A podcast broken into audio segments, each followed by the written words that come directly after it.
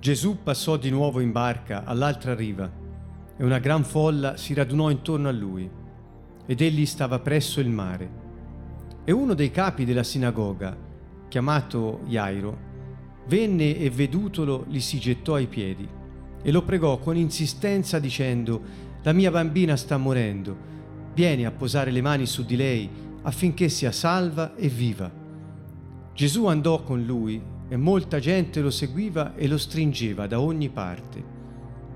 Una donna che aveva perdite di sangue da 12 anni e che molto aveva sofferto da molti medici e aveva speso tutto ciò che possedeva senza nessun giovamento, anzi era piuttosto peggiorata, avendo udito parlare di Gesù, venne dietro tra la folla e gli toccò la veste, perché diceva, se riesco a toccare almeno le sue vesti sarò salva.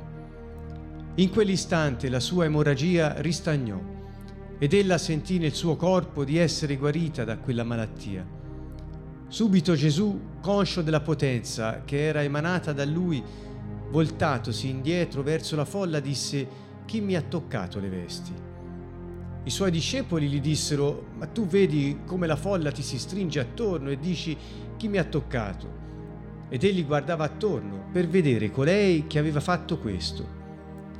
Ma la donna, paurosa e tremante, ben sapendo quello che le era accaduto, venne, gli si gettò ai piedi e gli disse tutta la verità. Ed egli le disse, Figliola, la tua fede ti ha salvata, vai in pace e sii guarita dal tuo male. Mentre egli parlava ancora, vennero dalla casa del capo della sinagoga dicendo, Tua figlia è morta, perché incomodi ancora il maestro? Ma Gesù, udito quel che si diceva, disse al capo della sinagoga, Non temere, soltanto abbi fede. E non permise a nessuno di accompagnarlo, tranne che a Pietro Giacomo e Giovanni, fratello di Giacomo. Giunsero a casa del capo della sinagoga ed egli vide una gran confusione e gente che piangeva e urlava. Entrato disse loro, perché fate tanto strepito e piangete? La bambina non è morta, ma dorme. Ed essi ridevano di lui, ma egli li mise tutti fuori, prese con sé il padre e la madre della bambina e quelli che erano con lui ed entrò là dove era la bambina. E presala per mano le disse Talità cum, che tradotto vuol dire ragazza, ti dico alzati. Subito la ragazza si alzò e camminava perché aveva dodici anni e furono subito presi da grande stupore ed egli comandò loro con insistenza che nessuno lo venisse a sapere e disse che le fosse dato da mangiare. Poi partì di là e andò nel suo paese, e i suoi discepoli lo seguirono. Venuto il sabato, si mise a insegnare nella sinagoga. Molti udendolo si stupivano e dicevano, da dove gli vengono queste cose? Che sapienza è questa che gli è data? E che cosa sono queste opere potenti fatte per mano sua? Non è questi il falegname, il figlio di Maria, e il fratello di Giacomo, di Iose, di Giuda e di Simone, le sue sorelle non stanno qui da noi e si scandalizzavano a causa di lui. Ma Gesù diceva loro, nessun profeta è disprezzato se non nella sua patria, fra i suoi parenti e in casa sua. E non vi poté fare alcuna opera potente, ad eccezione di pochi malati a cui impose le mani e li guarì.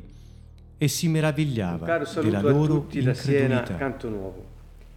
Eh, continuiamo il nostro viaggio attraverso il Vangelo secondo Marco e in particolare affrontiamo eh, almeno due episodi eh, durante questo nostro incontro ehm, che sono delle opere potenti compiute da Gesù in momenti e in circostanze piuttosto particolari. Riguardano la eh, guarigione di una donna che aveva un'emorragia da lungo tempo e la risurrezione di una giovane ragazza. E, mh, direi che nel Vangelo secondo Marco ehm, sono presentati questi due episodi in un modo ehm, ricco di dettagli, ecco, anche rispetto per esempio a Matteo, il Vangelo secondo Matteo, eh, lo stesso episodio è, eh, è, registrato in modo meno dettagliato. Eh, quindi questa lettura, questa parola ci offre uno spaccato piuttosto interessante anche riguardo alle parole che si sono detti tra eh, i personaggi dei due eventi. Iniziamo subito dal verso 21 del capitolo 5 del Vangelo secondo Matteo. E Gesù eh, passa di nuovo in barca all'altra riva, cioè dove era andato? Era andato nella regione, nella, nella regione di Gadara e torna di nuovo nella regione diciamo, del lato opposto, diciamo dalla zona prettamente eh, pagana a quella più propriamente ebraica, ecco, riguardo alla popolazione che abitava quelle zone. E una gran folla si radunò attorno a lui. Colpisce che lui stava presso il mare, cioè il lago, e lui eh, rimaneva presso il lago ad insegnare. Come abbiamo visto già in precedenza nel Vangelo secondo Marco, è spiegato piuttosto eh, bene anche questo fatto che stava presso le rive del lago e che prendeva in largo un po' quella barchetta perché la folla era troppo numerosa, che, quella che gli si stingeva accanto e quindi rischiava di non poter farsi sentire o di essere addirittura sopraffatto dalla calca.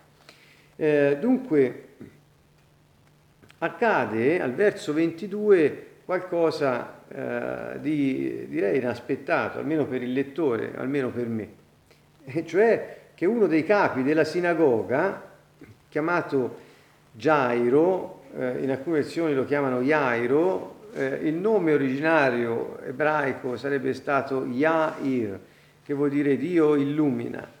E questo capo della sinagoga non era un capo religioso come si potrebbe pensare in modo piuttosto superficiale, in realtà era, eh, era una persona piuttosto in vista da un punto di vista sociale perché il capo della sinagoga non era mm, persona, un sacerdote né altro, insomma, ecco, quelli svolgevano ben altre funzioni da altre parti, insomma. Quindi la sinagoga invece aveva questo aspetto di radunare la comunità e quindi il capo della sinagoga era uno che aveva un posto di responsabilità in questo luogo dove la comunità si radunava per pregare, ma comunque era un luogo di raduno della comunità. Questo eh, Yair, o Gairo, come vogliamo chiamarlo, venne, si gettò ai piedi di Gesù e lo pregò con insistenza. Eh, noto tre azioni che sottopongo all'attenzione eh, di, di, chi ascolta, e cioè da una parte venne, cioè andò verso Gesù. Ricordiamo che c'era gran folla, quindi credo che in qualche modo o gli abbiano fatto largo o lui si sia fatto largo. Lo dico questo, lo sottolineo per eh, rinforzare anche eh, la capacità immaginativa che tutti noi abbiamo eh, e, così evocare anche delle immagini possibilmente di quello che poteva essere il contesto.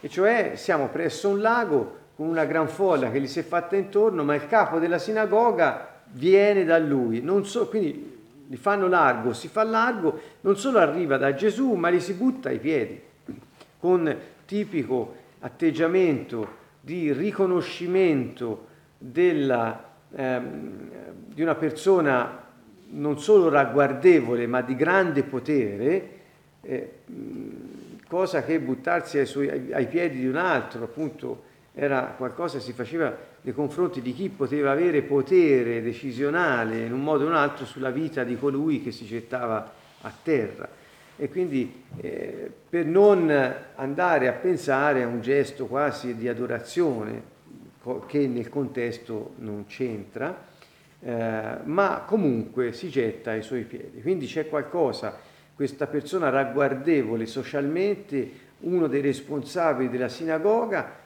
eh, si getta ai piedi di Gesù e quindi deve avere un po' di spazio per farlo, perché con la folla che gli stava d'intorno riesce comunque ad avere lo spazio per gettargli ai piedi e lo pregò con insistenza. Qui sicuramente questa, questa parola pregare con insistenza stava ad indicare che insistentemente gli chiedeva.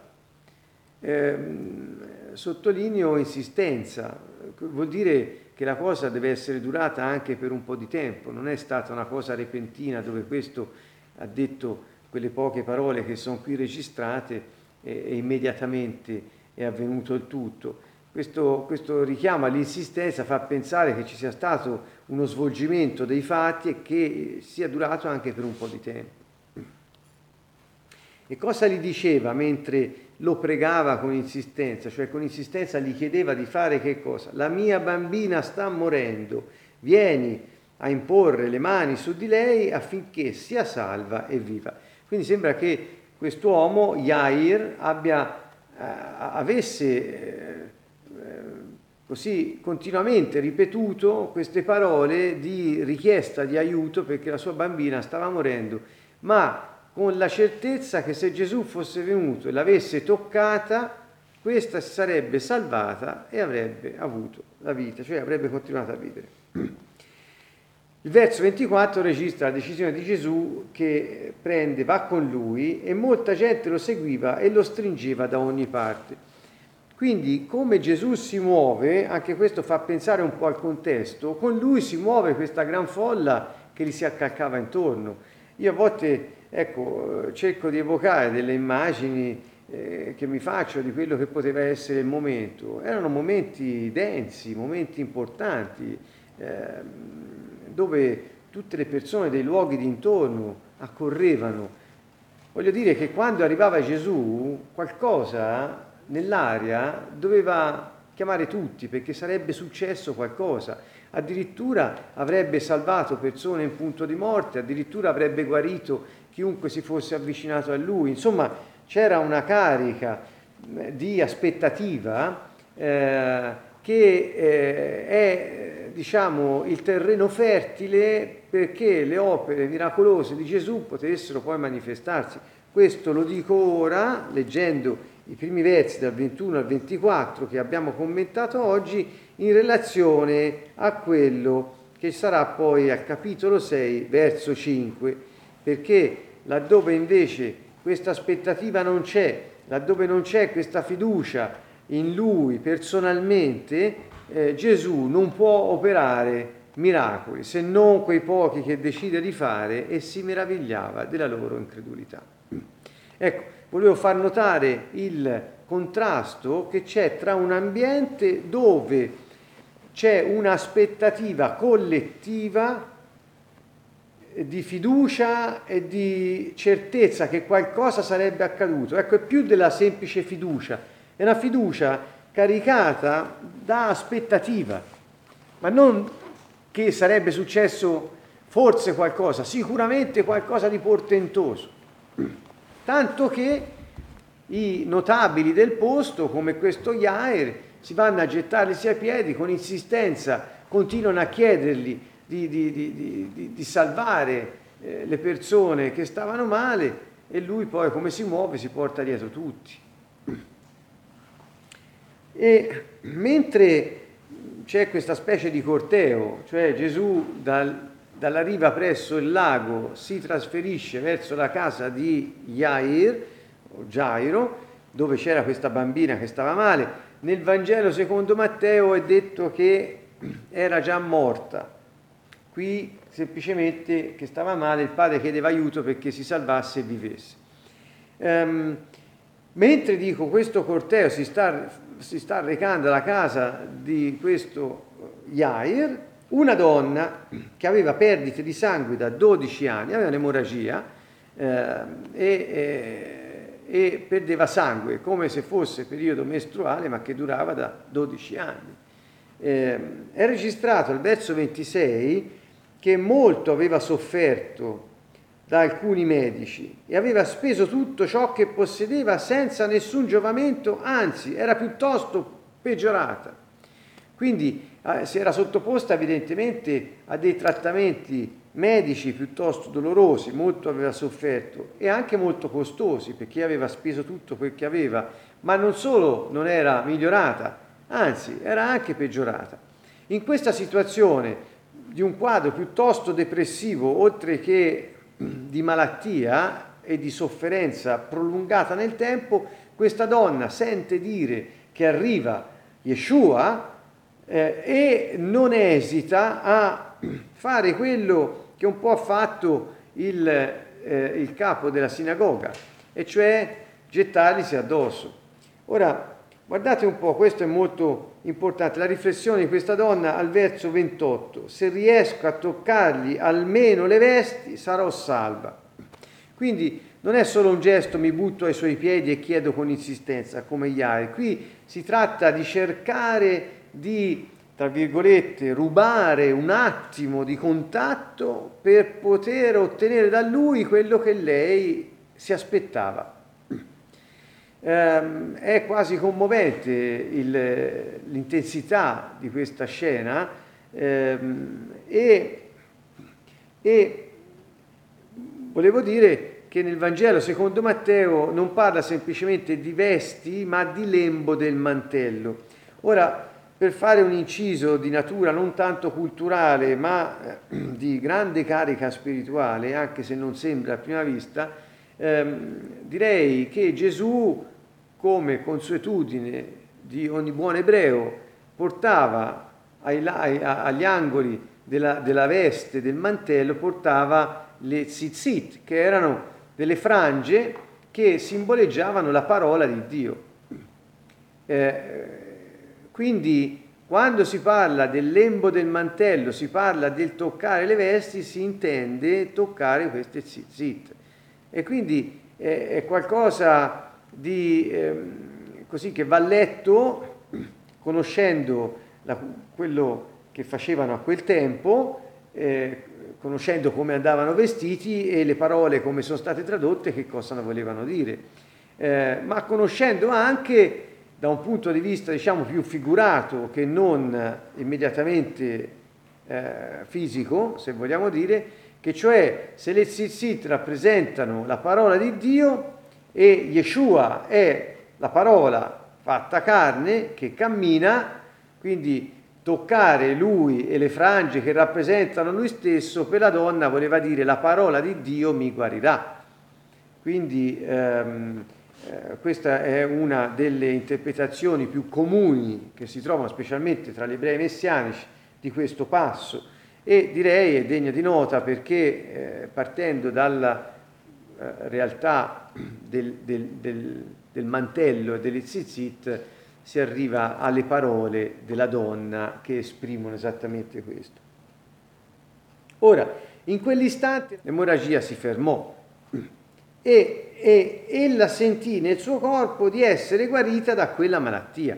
Si accorse subito che non perdeva più sangue, di aver sentito forza, di aver avvertito qualcosa cambiare dentro il suo corpo. Subito Gesù, conscio, cioè consapevole della potenza che era emanata da lui, voltatosi indietro verso la folla, disse, quindi intanto c'è lui che cammina davanti e la folla lo segue. Eh, però si capisce anche dai versi successivi, la folla non solo lo seguiva, ma lo aspettava. È come se lui si facesse un varco in mezzo alla folla. Quindi lui guarda la folla indietro, quindi c'è gente indietro, grande calca e lui dice chi mi ha toccato, una potenza uscita da me e i suoi discepoli dicono maestro ma come fai a dire chi ti ha toccato? Tutti ti stanno toccando perché la, la folla ti sta pressando, ti stai facendo largo tra la folla. Immaginate voi a passare da luoghi eh, accalcati di, con persone eh, numerose e farsi largo, è impossibile dire qualcuno mi ha toccato, tutti eh, ti hanno toccato da quelli da cui sei passato e quindi c'era folla dietro, folla d'intorno e folla eh, che lo aspettava, quasi per fenderla. E lui dice, chi mi ha toccato le vesti? Ehm, al verso 32 lui si guardava attorno per vedere colei che aveva fatto questo.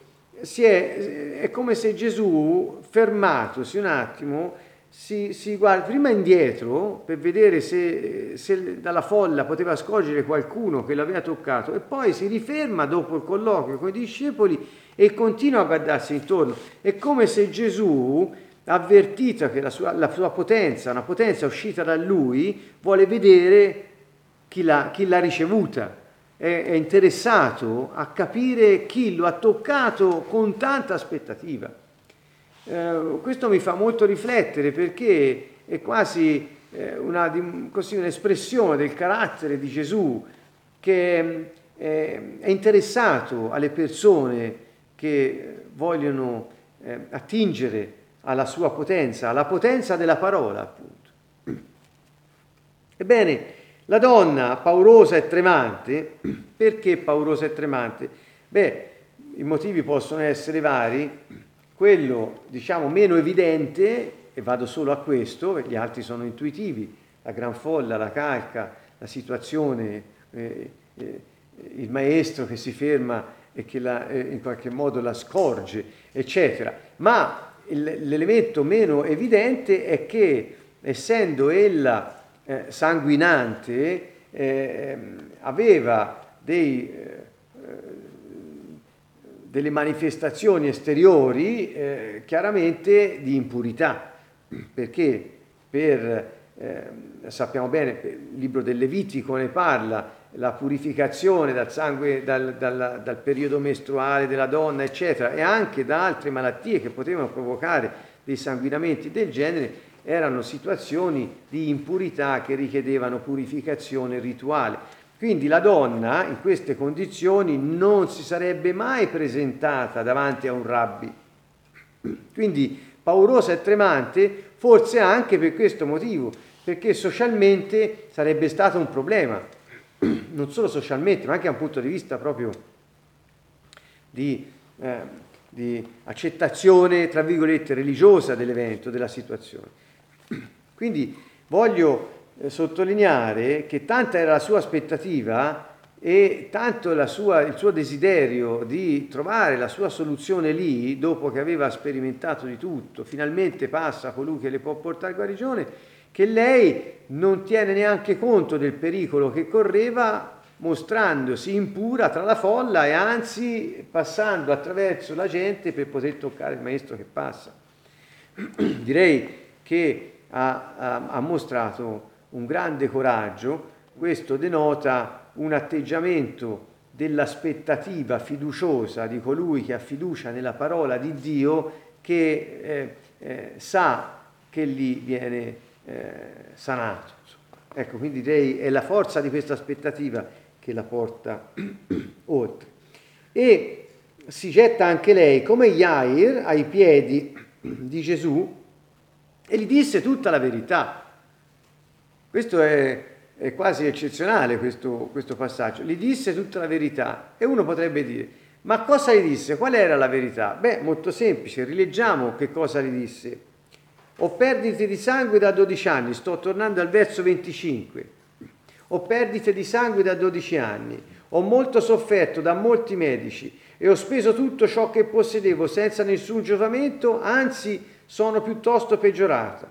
Ho udito parlare di te, Yeshua, e sono, venuto, eh, e sono venuta tra la folla per toccarti almeno la veste, perché pensavo se riuscirò a toccarti almeno le vesti, sarò salva. Questa è la verità che lei deve aver detto. Il dettaglio che c'è nel Vangelo secondo Marco e non in quello di Matteo ci fa capire che c'è stato un dialogo tra Gesù e questa donna e la folla d'intorno intanto che faceva? Che cosa stava succedendo? Prima non riusciva neanche a passare, a un certo punto è come se in una, eh, in una situazione di stallo tutto fosse fermo e questa donna avesse avuto il tempo, addirittura come Yair, con insistenza pregava, e lui, lei avesse avuto il tempo di spiegarle tutto quello che le era accaduto, per dirgli tutta la verità. Noto che nelle, negli eventi eh, che Gesù affronta, nelle situazioni, circostanze, ci sono dei momenti quasi di sospensione del tempo, dei momenti dove lui prende il controllo assoluto è, è, è interessato alla persona, ehm, la persona eh, è, ha il tempo di manifestare tutto quello che prova e, che, e, e può anche pregarlo con insistenza. Cioè, ecco, forse è un'impressione che ho io dalla lettura di questo Vangelo, ma lo fa, lo fa vedere molto bene il testo qui. E eh, lui gli disse, figliola, la tua fiducia è la tua fedeltà, perché avrà detto Gesù emunà, che è la parola ebraica per fede, e la tua fiducia fedele, perché l'aspettativa porta fedeltà, ti ha salvata. Vai in pace e sii guarita dal tuo male. notiamo che Gesù ha detto va in pace, sii guarita, dopo che lei le ha detto tutto. Perché se leggiamo il Vangelo secondo Matteo, per esempio, sul passo, non, non, si vince tanto questo. Sembra quasi che come lei lo abbia toccato, lui le abbia detto, sai, invece lui si è interessato a lei, lei gli ha potuto parlare, spiegare la sua situazione e lui ha potuto, eh, come dire, avere un colloquio con lei e assaporare tutta la sua aspettativa riversata in quell'attimo in cui è riuscita ad avere il contatto. Quindi è qualcosa di notevole questo. Mentre, mentre il, il, i passi precedenti fanno pensare che la donna abbia ottenuto la guarigione perché ha toccato le zizzit eh, o le vesti di Gesù e quindi come dire ho toccato qualcosa, un oggetto fisico che mi ha trasmesso la guarigione, in realtà, vedete al verso 34, Gesù riporta in equilibrio qualsiasi mh, eh, possibile deviazione di questo, cioè è la fiducia che ha attratto la potenza dalla parola vivente, non il fatto che abbia toccato le zizzit, che rappresentavano la parola di Dio.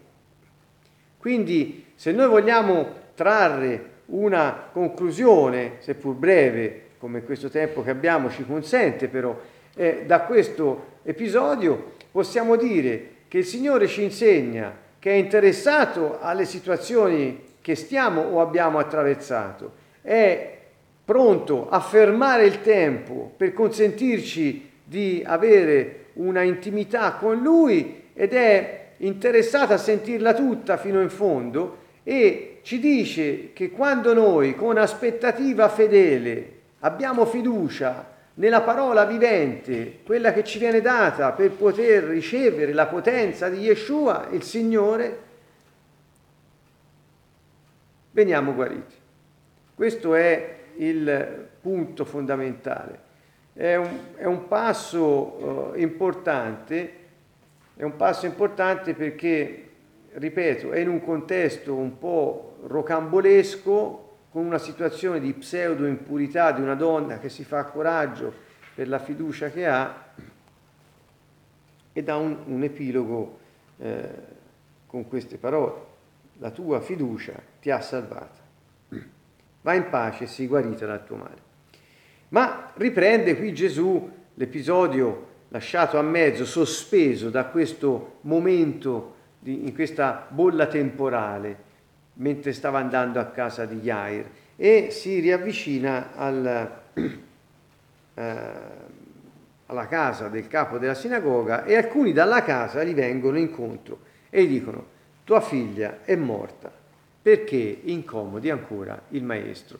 Probabilmente Matteo prende eh, spunto da questo momento qui o da queste parole qui.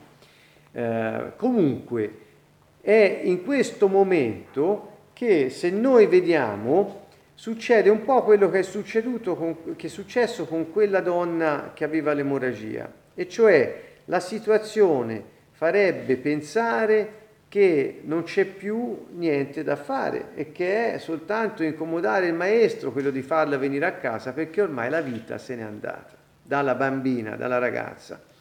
Ehm, e, Gesù, e Gesù a queste parole, udito quel che si diceva, disse al capo della sinagoga, non temere, soltanto, qui naturalmente tradotto in un modo che non tiene tanto conto del greco da cui deriva, non è soltanto abbi fede, ma continua ad avere fiducia. Ecco, queste sono le parole che perché continua ad avere fiducia? Perché Jair aveva avuto fiducia, aveva avuto un inizio di fiducia, perché di fronte a tutta la comunità, lui, esponente eminente della comunità, è andato a prostrarsi ai piedi di un rabbi, dicendogli eh, vieni perché mia figlia sta molto male. Ricordo un rabbi già con, contestato un po', un rabbi già nell'occhio del ciclone dei religiosi del tempo e un rabbi che pochi versi dopo viene rinnegato dai suoi stessi familiari ed è di scandalo a quelli del suo paese. Quindi il capo della sinagoga aveva fatto una cosa, diciamo anche lui coraggiosa, aveva avuto un principio di grande fiducia perché aveva grande aspettativa, ma la, la, notizia terribile della morte durante il trasferimento di Gesù dalla riva del alla casa del capo della sinagoga poteva freddare eh, questa fiducia, bloccarla, poiché sarebbe stato più che naturale, non c'è più niente da fare. In realtà Gesù gli dice, tu continua ad avere fiducia, continua ad aspettarti quello per cui ti sei buttato ai miei piedi e con insistenza mi hai pregato. Queste sono le parole di Gesù. Come dire, io vado, te continua questo. Ecco che la nostra fiducia continua, la nostra aspettativa, nonostante le situazioni, le circostanze siano addirittura avverse o facciano pensare che ormai è inutile continuare ad avere fiducia, perché in via naturale non c'è più niente da fare, Gesù dice vai oltre questa è la potenza che Gesù risveglia nello spirito di quest'uomo. Vai oltre, non ti fermare alla notizia funesta perché non c'è niente di vero, cioè di reale. C'è qualcosa di eh, tan- naturalmente tangibile. La morte ha colpito la ragazza, ma non è la realtà. Pertanto vai oltre e tocca la realtà. Questo è l'invito che Gesù fa non permise a nessuno di accompagnarlo, tranne che ai soliti Pietro, Giovanni e Giacomo. Um, eh, come dire, eh, il perché non è detto, però nei momenti speciali, nei momenti particolari, Gesù si fa accompagnare da questi tre amici, non da tutti gli altri.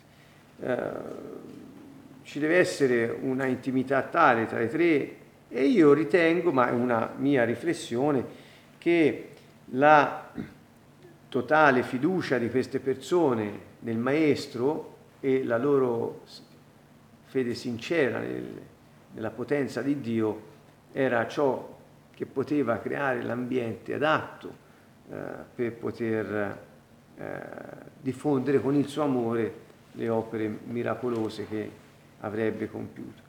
Ricordiamo che sono gli stessi che accompagnarono Gesù sul Tabor quando lui si trasfigurò dinanzi a loro. Non portò tutti, portò loro tre e così anche questa volta. Perché l'ambiente? Eh, perché da questo episodio si ha qualcosa di nuovo, diciamo, nel Vangelo, questo Vangelo secondo Marco, ma anche negli altri, e cioè Gesù sembra avere molta attenzione all'ambiente fiducioso nel quale lui viene chiamato in causa per portare soluzione al problema. Come nel caso di, eh, eh, dell'inizio di questo commento, che ho, ho detto che la fiducia e l'aspettativa collettiva forma un ambiente adatto alla manifestazione della potenza di Yahweh, così anche qui L'ambiente adatto, che è l'ambiente di totale fiducia, abbandono, aspettativa, intimità, amicizia nel Signore, forma l'ambiente adatto perché Gesù possa risuscitare una ragazza. Quello che voglio dire è che l'attenzione all'ambiente che si crea, perché sia favorevole, perché la potenza di Dio si manifesti, è un top priority per Gesù. E quindi è un punto eh, importante per lui. Tanto vero che entrato, eh, entrato nella casa del capo della sinagoga, vide una grande confusione, gente che piangeva, urlava. Nel Vangelo secondo Matteo si legge che c'erano già i flautisti che intonavano i lamenti funebri. A proposito, la cultura del tempo dice che quando c'era un funerale o quando c'era un, un, un, morto nel periodo di grande lutto, nei primi sette giorni, era normale che anche le persone più povere avessero noleggiato almeno due flautisti ed una donna che facesse lamento.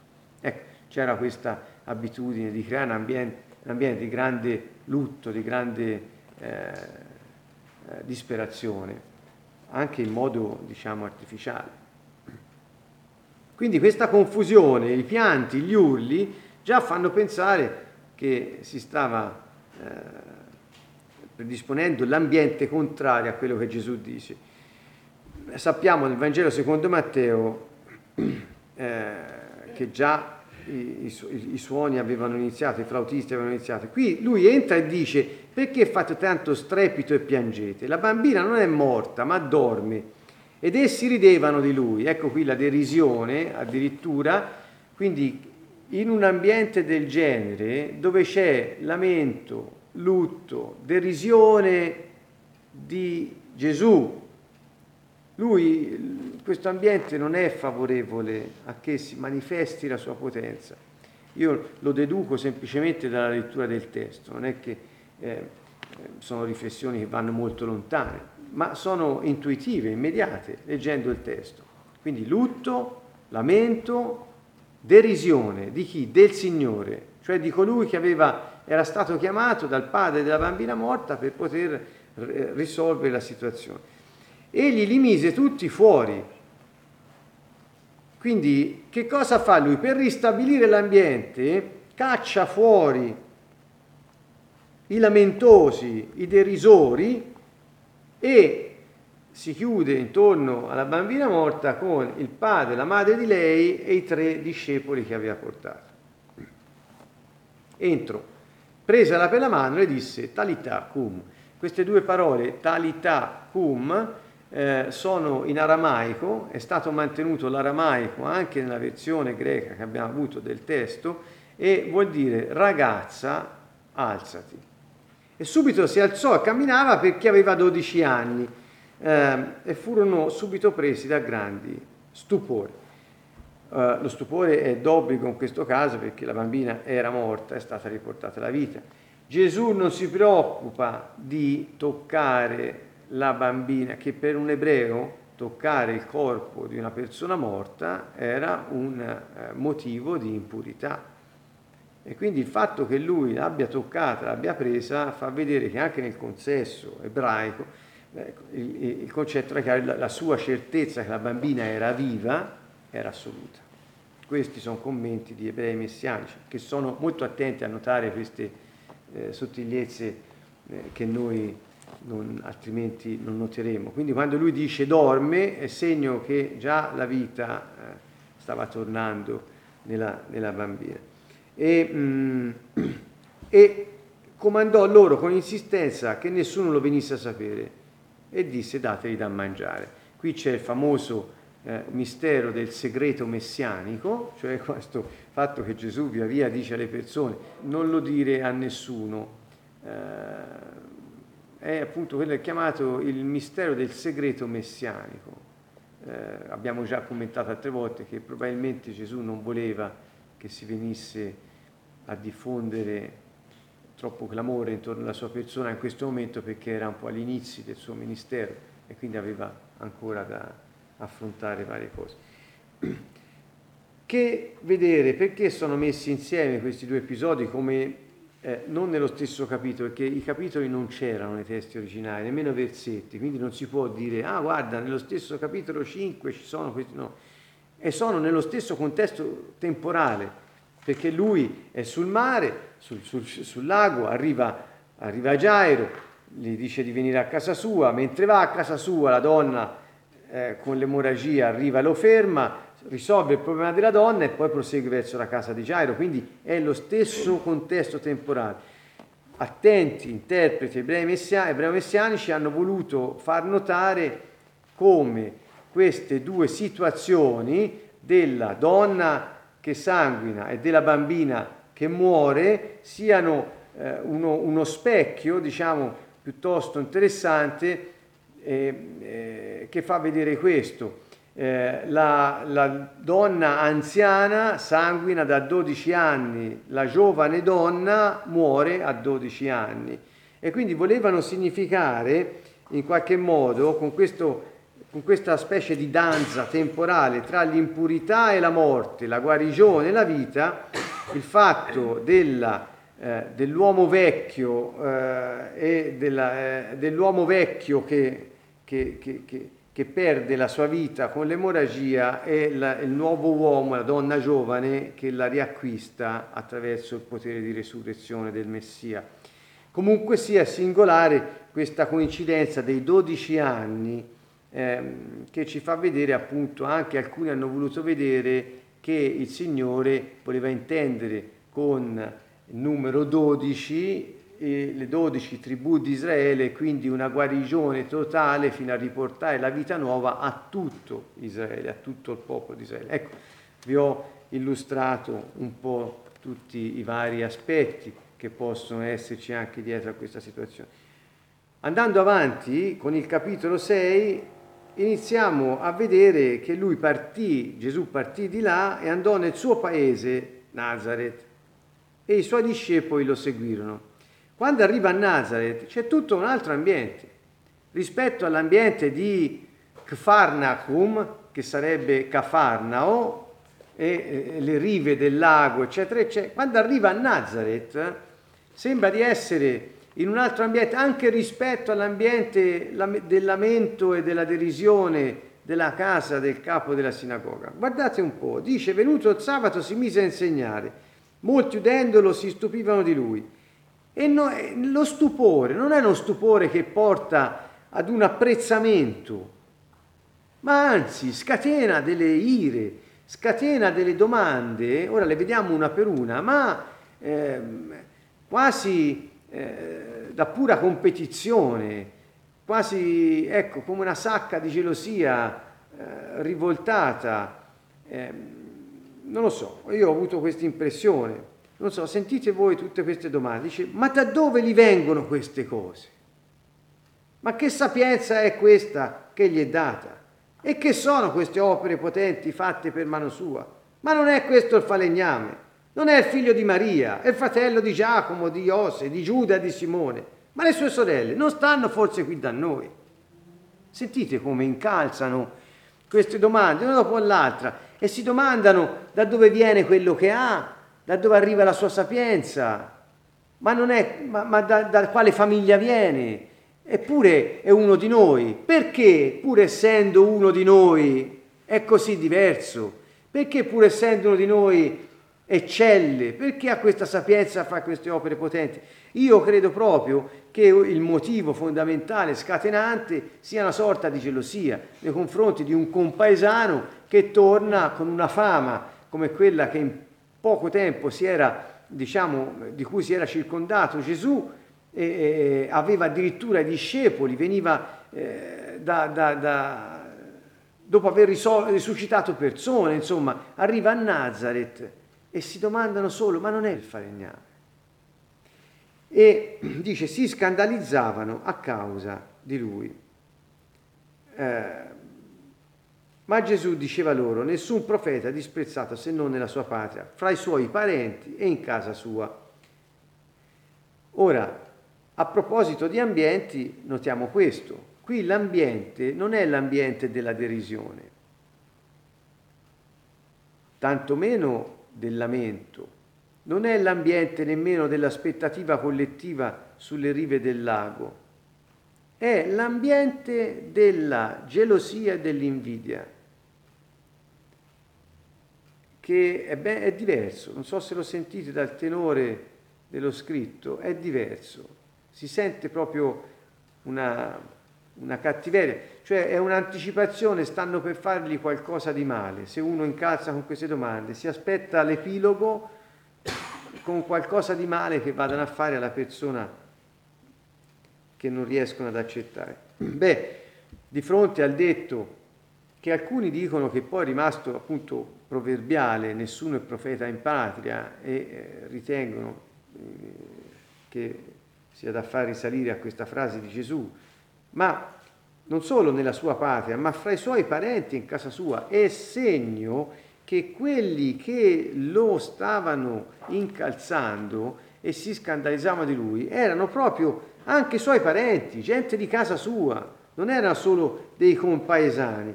Questo se pensate, quando eh, ma forse ora no, non, voglio, non voglio riprenderlo. Volevo solo dire che siccome dice in casa sua e tra i suoi parenti, è segno che tra queste persone c'erano suoi parenti e persone di casa sua. Una nota, diciamo, eh, attinente al testo, verso 13, non è questo il falegname, il figlio di Maria e il fratello di Giacomo, di Iose, di Giuda e di Simone, le sue sorelle non stanno. Cioè Gesù aveva fratelli, aveva sorelle, questa è una cosa che ha portato eh, grande divisione anche eh, tra le varie chiese per l'interpretazione che se ne dà. Il greco, eh, da cui deriva appunto questa traduzione, eh, usa parole abbastanza inequivocabili, e cioè è la parola che si usava non per i cugini, i parenti della casa, della famiglia allargata, ma che si usava per i fratelli e le sorelle di sangue. È vero anche però che il, il, quest, a volte te, parole, queste parole greche venivano usate anche impropriamente per riferirsi a parenti stretti ma non di sangue.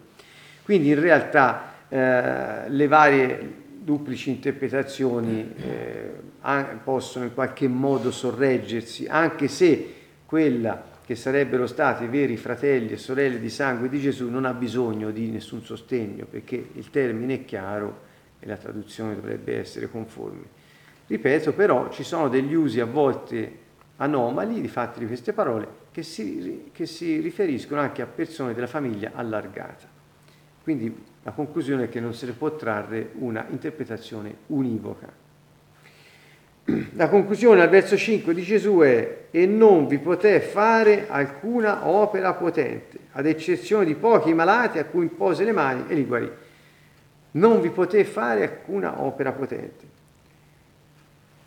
Dunque, con la donna lungo la strada non ci fu problema, L'ambiente era quello dell'aspettativa collettiva, tutti gli andavano dietro, era un fermento totale. In casa di Gairo c'è una defiance, sembra che questa gioia, questa aspettativa siano, siano scomparse per la morte naturale, c'è un lutto una derisione, direi quasi fuori del comune, ma e lui ristabilisce l'ambiente. A Nazareth invece l'ambiente è quello dell'invidia e della gelosia, e lui non ristabilisce l'ambiente. Aveva i suoi discepoli con sé, ma c'era tutto il paese, i parenti, la casa e dice nessuno è profeta nella sua patria, tra i suoi parenti, nella sua casa. E questo ecco, è come un'escalation, no? dal, dal, massimo dell'aspettativa e dell'ambiente favorevole alla, alla, alla, all'ambiente irreversibile, alla situazione irreversibile. E pare da quello che dice Gesù che la situazione irreversibile per il profeta è la sua casa. E si meravigliava della loro incredulità. Cosa fa pensare questo? Che Gesù non era, diciamo, non accettò questo fatto così in modo quasi, voglio dire, passivo, ma come una cosa scontata. Fu una cosa che lo fece meravigliare la sfiducia che questa gente aveva in lui solo perché eh, non lo potevano riconoscere per uno di loro, eh, colpisce Gesù fino a meravigliarsi di quanto fossero increduli. Dunque, dalle parole, per la tua fiducia fedele sei stata guarita, la donna con la perdita di sangue, alle parole tu continua ad aver fede, la fiducia fedele, alle parole finali di questo verso si meravigliava della loro incredulità, non poté fare alcun miracolo. Ecco, vedete anche qui c'è un'escalation pari pari con l'ambiente. Io noterei il contesto qui perché mi sembra importante metterle tutte insieme, ecco perché abbiamo voluto commentare anche l'inizio del capitolo 6 in questo ambito della finale del capitolo 5. Bene, con questo abbiamo concluso anche questo incontro sul Vangelo secondo Marco e vi diamo appuntamento alla prossima volta. Un caro saluto a tutti da Siena, Canto Nuovo.